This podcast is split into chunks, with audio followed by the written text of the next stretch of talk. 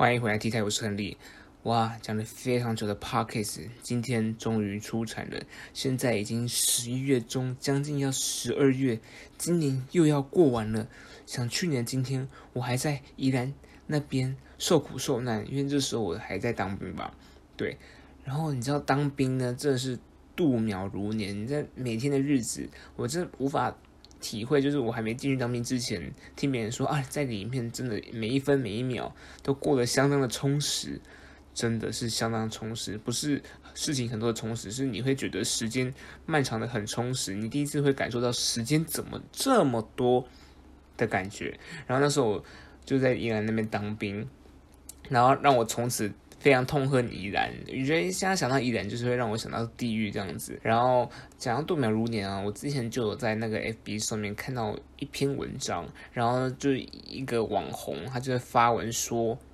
他之前跟他的一个呃法文课的同学在聊小孩国文课本里面有度秒如年，就是那课文里面有度秒如年这一段字，然后他说诶，应该是度日如年吧，没有度秒如年这种东西啊，因为我们还是要正确的来源跟典故，不是你自己想要怎么取都可以，因为它毕竟不是一个网络的关键字，不是什么锅，你知道锅是什么意思吗？锅就是干我的意思。然后呢，之后他儿子就真的翻课文给他看，是说真的有这一段字。然后呢，听说这一段就是度秒如年这四个字是引用于清风的歌词当中，然后变成课文。我想说，哇，那所以我也可以随便找几个艺人写的歌词，就引进来，然后变成国文课文。我我可以引进那个 Cardi B 的 W A P， 里面有很多单字也可以，是不是可以写进英文课本里面，对不对？就什么 swiping notes like a credit card， 好，反正他他的歌词非常的 A。然后我就想说，那所以是不是每个人就是看谁写的歌词很棒，就可以擅自的把那一个歌词写进国文课本里面？然后网红他就说他觉得这样子很不专业，然后查了一下出版社，好像是南一还是康轩，他想说哇那个。编辑现在的编辑真的很好当嘿。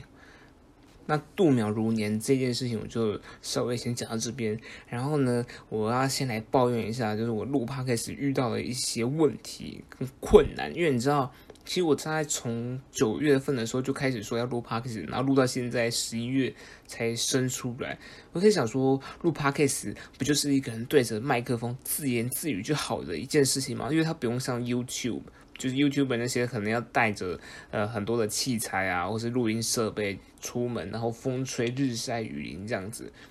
Podcast 就是嘎叽公嘎叽凉，就是自言自语，然后就是跟自己尬聊这样子。但没有想到，其实因为你知道录音这种东西，它非常讲究录音品质，像是说我们呃旁边的空间不能有回音，或者说你不能开电风扇，因为电风扇的噪音很大声，它就会一直有一个类似白噪音的东西，或者说你不可以呃开窗户，因为你开窗户的话，可能外面的马路它的车子声音很大，或者说你录到一半，你拎不啊把门打开，问你说你吃饱没，或是你阿嬷说你泡面煮好了，泡好了就我不知道你你们那年代有没有就是那什么阿嬷什么泡面泡好了，然后就叫他孙子去吃，反正就是会有各种各式各样的问题会打扰你这一个录音的过程这样子。然后我就觉得说，让我最恼人的事情有两点，就是我家邻居楼上他们很喜欢用电钻，我很常我早上睡起来的时候，不是闹钟也不是梦想把我叫起来，是楼上的电钻把我叫醒。我想说你们家到底是有什么好每天一直用电钻在那边钻钻钻钻钻，你是上面开博物馆吗？你怎么有那么多时间，那么多的东西可以钻？反正我就觉得说，电钻这个东西就是它的穿透力非常强，所以你无时无刻也会听到电钻的声音，我觉得非常恼人。然后呢，第二个就是我家的警卫，他很喜欢踩保特瓶，他无时无刻他在踩保特瓶。我想说，他到底是怎么一回事？他是环保署派来的吗？因为你知道保特瓶这种东西，我当然可以理解说他要踩扁，因为它空间可以比较更广泛的利用，但是呢，因为我们社区基本上每天都会有人来收那个那些回收啊、纸类啊、保特瓶等等的，大概丢不到半桶就会被载走，所以我不懂他每天在那边踩保特瓶的意义是什么。然后我们家又离警卫室很近，所以他每天在那边踩，我都听得到他那个踩保特瓶的声音。我就觉得说，如果你以后有讨厌的人，你就半夜带着一桶保特瓶去他家门口踩，就是反正说。我每次录音就会有很多的噪音，然后我就想办法克服。例如说，我要三更半夜爬起来自己一个人自言自语，你知道，半夜的时候是最安静的时候，我只能克服一切的空虚、寂寞，觉得冷，自己一个人爬起来自言自语，有没有觉得非常的可怜？反正 anyway， 我觉得录 podcast 它本身就会遇到非常多外在的因素困扰着你，所以呢，你要完整的录完这个。process 也不是一件非常容易的事情，然后再就是自己本身的问题，例如说，呃，我们可能是个臭边缘人，不会跟人家聊天，那跟自己瞎聊总可以的吧？但是你错了，跟自己瞎聊也会有词穷的一天。所以我想说，人类真是一个很矛盾的生物，就是想要自己独处，可是当你自己跟自己聊天的时候，你又会不为堂共。所以我们这种臭边缘人是不是活该？活该没有人跟我们聊天。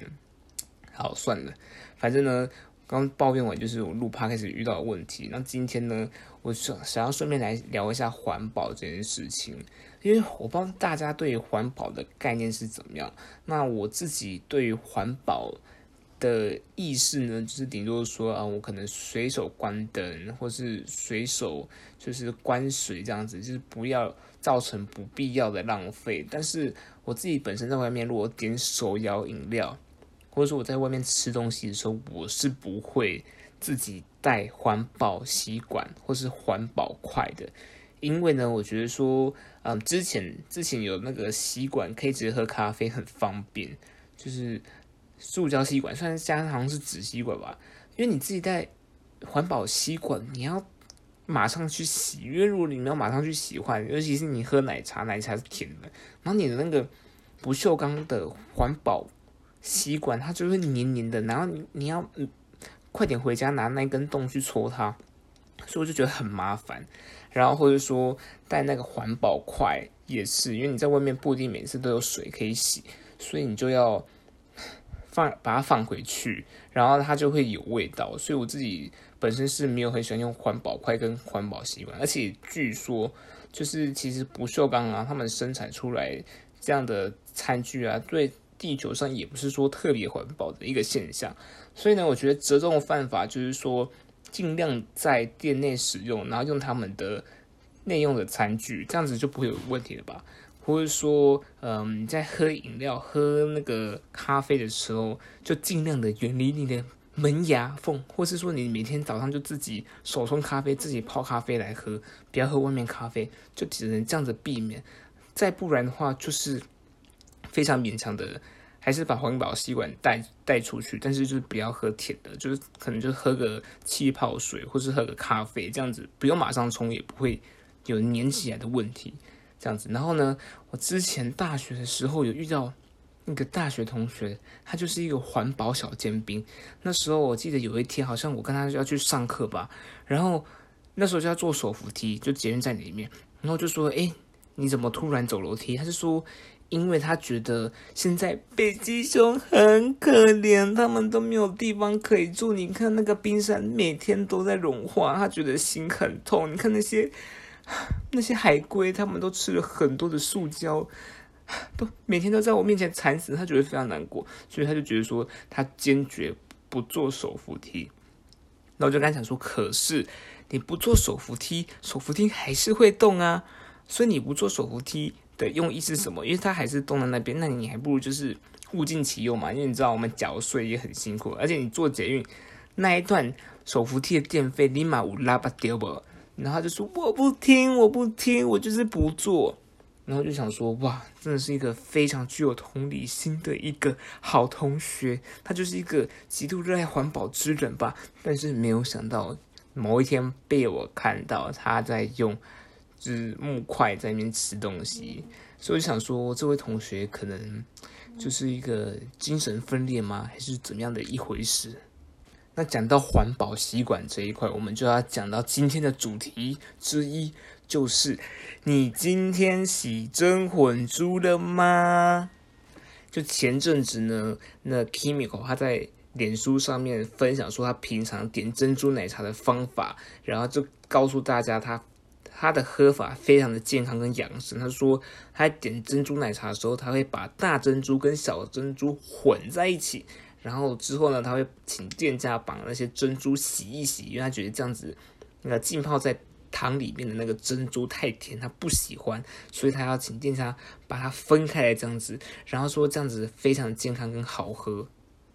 然后日前呢，他就在网络上面分享说，呃，因为他跟他的先生好像是台北什么大学的教授吧，然后他们那个学生可能最近有什么活动在排练，然后就想想说，嗯，他们学生非常辛苦，所以他要代替他老公，就是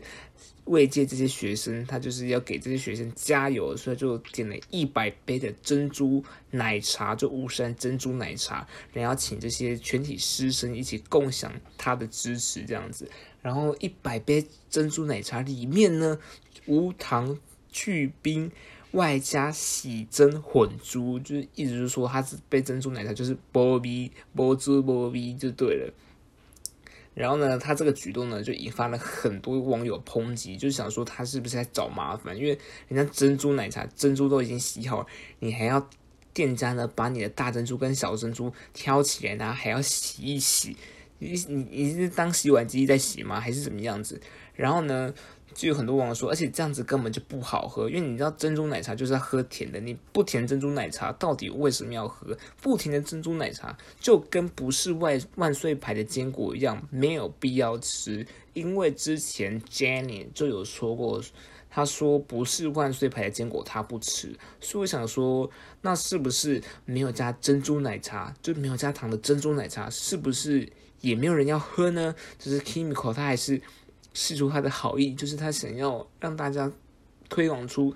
他就是如此的关爱学生，就请珍珠奶茶之余呢，还是希望大家可以非常的健康。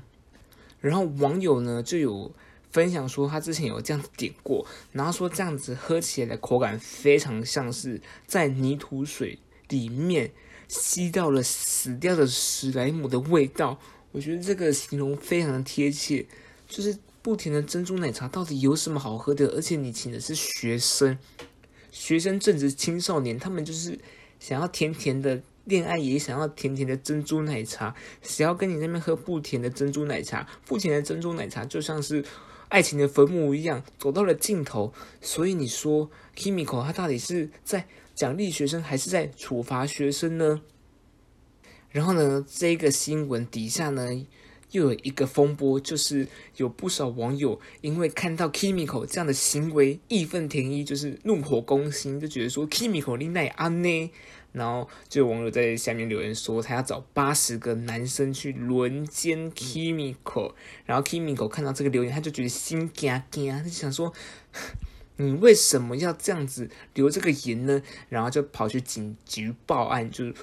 就是去报了一个妨碍自由的这一个罪名，就是起诉这一个男性，就是留言的男性。然后我想说，所以应该是要告个恐吓罪吧？所以告妨碍自由是怎么样？是想说这个男的妨碍他洗珍混珠的自由，所以他觉得很不 OK。而且为什么还要找八十个男生来轮奸我？你们是不是要阻止我洗珍混珠这样子？然后呢，他就告了这个网友，然后这个网友呢就正式的被起诉，然后还有被带去警察局，就那个新闻出来，然后我就觉得说整个过程非常的特别，就是应该是想说这个网友，嗯，他是很他可能就是一个珍珠魂，他内心就是珍珠魂，就例如说他看到嗯日本网友把珍珠丢进去咖喱里面一起吃，他可能也会很生气。对，我们真的不可以随便的去惹怒那些对食物有坚持的人，不然小心危险。不管是咖喱或是味噌汤，你知道有些人也会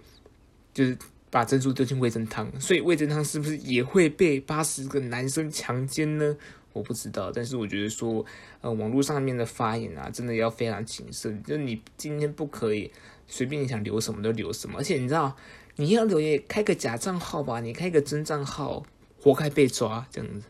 好，那我们今天要讲的下一个话题呢，就是。S M 的新女团啦、啊，你知道 S M 的新女团，她非常的，嗯，在出道前就是受到了非常大的瞩目。原因是因为他们出道日期非常的精心挑选，就是选在那个 Irene 的耍大牌事件之后的隔没几天 ，S M 就在那个 I G 上面就注册了一个新的官方账号，然后就写了 A E S P A 这五个单字作为他们的这个。账号，然后有不少网友那时候就在臆测，就说 A E S P A 到底是什么东西？难道是 S M 他们要出女团了吗？还是他们只是要打造第二个 Super M 这样子？但没有想到，就是过没多久之后 ，S M 他们就正式的宣告说他们是新女团，但是新女团不再是幌子，因为你知道 S M 女团已经流传的非常的久，人家想说 S M 是根本就不出女团了，但是他们就选在了这个时候。推出女团，然后呢，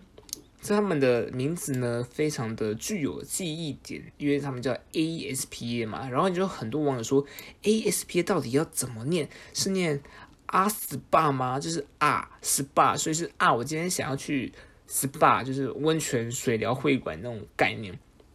然后呢，也有其他网友就跳出来反驳这样的念法，他说。你在搞什么东西？我们是韩国团体，我们韩国团体呢就是要韩式发音，所以 R 呢就是R，那 S P A 呢就是 S 嘛 ，S 你知道 S 会让你想到什么 C 对不对？因为他们的子音 C， 然后 P N 你知道 P 跟 F 很常发 B 的音，所以他们会念 B， 所以是 R S P A， 就是在选在这个时间点出道就啊 S P A， 就是想要。嗯，掩盖这些之前的丑闻这样子，因为你知道 S M 今年真是非常多的负面新闻，像是说他们的艺人金钟大女友怀孕的事件，然后惹怒了非常多粉丝，集体要求金钟大劝退团，或者说 Irene 的事件就不提，然后或是没有官方立场的惨烈的新闻，也让那个公关非常头痛。然后现在呢，又被爆出说，在阿西巴团，他们在出道前有非常多黑料。那第一天，他们首先公布的成员是叫柳智敏。那柳智敏有什么黑料呢？柳智敏他就被爆出说，他之前在跟其他 S M 的练习生的对话记录当中有提到 K A I。柳智敏在里面说他，他他跟 K A I 一起拍那个汽车。广告哦，不是不是汽车旅馆，是汽车广告。然后当中的那个练习生问他说：“那他觉得K A I怎么样？就是他的前本命怎么样？”然后柳智敏说：“他觉得K A I长得很不怎么样，就意思就是说他丑的意思就对了。”然后这段截图呢，就惹怒了非常多的爱丽丝，然后想说：“你这个后辈凭什么这样批评我们K A I欧巴？你要不要先去看看你的眼距？你眼距多开呀、啊？先去割你的眼头吧。”这样子就是想说，你们 M V 里面是有没有美图秀秀功能？你看你眼睛比脸圆还要开，然后就是惹怒了非常多粉丝，就是还没有看到他们的作品之前，就先攻击柳智敏这个人。然后柳智敏他的经典名言呢，我想说可以代表二零二零年的网络流行语呢，第一名的。流行语就是他创造，他就说我们公司快要完蛋了。然后从此他这一段话呢，就被很多人封他为。是一个预言家，因为你知道 S M 真的今年好像看似要完蛋了，那所以他还有被爆出说他疑似有校园霸凌同学的过去，就是他说他高中的时候会打同学这样子，就是非常像是一个小太妹。然后呢，之后 S M 他们就跳出来说，他们要对这些不实的指控提告，尤其是他们要就是针对那个。他说K A I丑这件事情，他们绝不宽容。但是之后没有想到，爆料者他上面的时间就跟那个K A I跟他去拍汽车广告的那个时间对上，就是拍广告的样子。然后他跟K A I两个人就是热情小舞蹈，然后还转圈圈啊，非常甜蜜。然后还有很多蝴蝶在那边飘，所以他拍摄的时间跟那个对话的。记录的时间是一致的，所以 S M 就被打脸说根本就没有，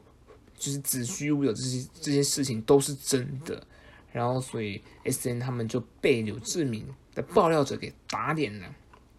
那隔天呢，第二个公布的成员呢，就是一个叫做林以卓的中国籍成员。那林以卓这个成员呢，他也有被爆出一些不好的历史，就是说他之前会用他即将准出道的身份呢去私联粉丝，就是说他会把那些他们的歌曲呃传给他的朋友听，或者说他会私联粉丝，就跟那个粉丝讲说林州嘛要出道了，快点来讨好我，然后或者说他会就是暴暴露很多 S M 的计划，或是他会嗯简单来讲他就是个 spoiler， 就对，他会在网络上面发他们去拍 M V 的照片，就抢先看有没有人，就是一种 my fans only 的概念这样子，然后他就是一个 spoiler 这样子，然后还有粉丝就说，哦，他会去嗯跟其他的男艺人装熟，例如说他会跟 N C T 的陈俊装熟，然后他们就觉得说这个女的真的是太没更小了吧，你到底是当练习生还是你是一个粉丝，你是个私生饭吧这样子，然后就引发了非常大的讨论，就很多矛头指向他，但是基本上我是觉得说，就是林奕卓这一个人啊，对他没有什么太大的想法，因为我觉得这些指控就蛮无聊的，就顶多就是以后如果你要去看那个什么《鬼灭之刃》的电影版，那不能找他，因为他就是一个 spoiler， 你可能跟他一起去约看电影，然后你们坐在捷运上的时候，他就会跟你讲完剧情这样子，所以由此可知，就是林奕卓不是一个看电影的好伙伴。就就只有这样子的感觉，然后我那时候有上网看一下他的大头照，就是他之前以前好像在读书的照片吧，就戴着牙套的样子，就是依稀的让我想到以前国高中的时候，旁边可能会做一个很烦人的副班长，然后那个副班长呢，他可能每天就是很喜欢那边尖叫，然后就叫人家安静那种，然后自己也不上课，每天早上早餐会点小冰奶配草莓吐司那种 gay 白女，然后上课的时候呢，因为他你知道他也不是个爱读书的人，他可能就假装自己很认真读书吧，可能就是去补习班那个什么老师会教他之类的那种女同学，然后上课的时候就会拿出他去书局买的十元镜子，从上课梳他原本三刘海梳到下课的那种人。你们懂我意思吗？然后他的照片一出来之后，我就想说他长得好像应采儿哦，我不知道大家有没有知道应采儿这个人，他就是没有下巴的应采儿，请大家自行去搜寻应采儿的照片。反正我就觉得说他给我的感觉就很像那样的感觉，但是其他没有什么太大的想法。然后之后呃。公布的第三个成员，她是日韩混血的一个女生，但是我对她名字没有太大的印象，因为不太会念他的名字，我觉得他们每个成员的名字都好难念。反正呢，也被爆出说他呢疑似之前，就是疑似已经有照片证实了，就是说他会未成年吸烟喝酒的照片。然后呢，他还被就是泄露出他之前晚上在街道上跟三五好友，就是呃类似应该是在喝酒还是在玩的照片，然后照片中的他呢，双手比着中指，脸部表情相当的轻佻，就有点看似像是这个小太妹的感觉，整体上就不像是 S M 女团该有的样子，因为你知道 S M 女团之前是出了有名的仙气，想想看以前呃。那个少女时代那个年代，每一个都是大天使的感觉，但是没有想到最近现在怎么会出这样的样子呢？然后所以我就觉得说，呃，这个成员他的黑料最精彩，然后还有被爆出出来疑似疑似疑似，现在只是讲疑似，就是他会有嗑药的这个情形，但是目前嗑药这一点是没有获得证实的，所以我们也不能擅自的去揣测他有嗑药这件事情。然后这还有一个叫 Winter，Winter Winter 是目前没有被爆出说有任何的黑料，但是或许是还没有被爆出来。然后呢，我就每次上网看他们的新闻图，我就觉得很奇怪，因为每次我都会认不出来这个谁是谁，因为他们每一张照片都长得不一样。我想说 S M 他们这最近是想要走什么风格，已经走了这种虚拟人物的风格，难道他们想要再走一种超级变变变的风格吗？可是超级变变风格不是以前日本就走过了吗 ？S M 是想要重蹈覆辙，想要走一种全新的感受吗？就是看我七十二变，你每次只要看到他们，你就会觉得有焕然一新的感觉。难道这就是 S M 想要的目的吗？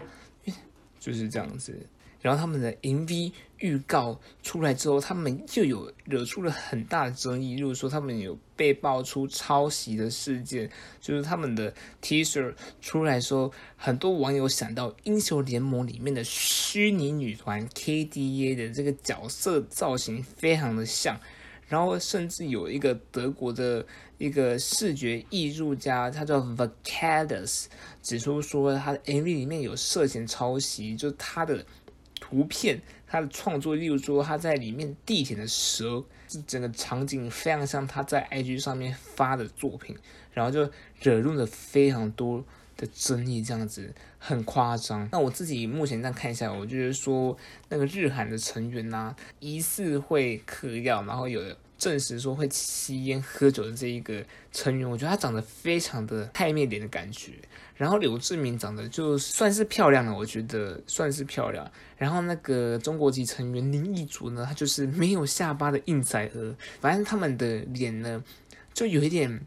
打脸 S M 出品仙女保证的那种感觉。所以说这到底是哪里来的女生呢？但是其实他们的新歌还算蛮好听的这样子。然后出虚拟女团的概念是怎么一回事？因为这会让我想到说之前啊，像神魔之塔他们公司也很喜欢去找一些不红的小模，就扮演游戏中的角色，例如说里面有女巫，然后他们就请小模扮演女巫，然后就是在女巫的胸前开了一个高叉，所以就变成暴露女巫这样的概念。我想说 S M 他们最近走的这风格到底是有什么样的含义呢？然后新歌出来，我其实我觉得他们的新歌还蛮好听的，就是有让我为之震惊的感觉，所以我想说看他们会不会像 BLACKPINK 一样就是骂红这样子。但目前为止啊，我就觉得说他们四个人就挤在大型团，像 Twice Twice 可能很多人觉得说，哦，他们的长相好像也没有特别的出众，或者说他们的实力感觉也普普，但是塞在大型女团就非常的适合，因为大型女团就是他们就是走一种整体一致性的感觉，所以还 OK。 但是如果人数少的话，你四个人就要非常出众，像是 BLACKPINK 每个人的性格就非常的鲜明，然后每个都是漂亮到炸，然后他们的角色定位也很鲜明这样子。然后我想说阿斯阿西巴阿斯巴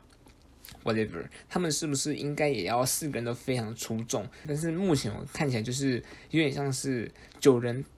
女团的小分队的给我的感觉，而且长相真的也不是说非常的吸睛，就是有点像是临时凑出来的感觉。所以歌曲是蛮好的，但是歌曲好听就被爆出说有抄袭，那到底是怎么一回事？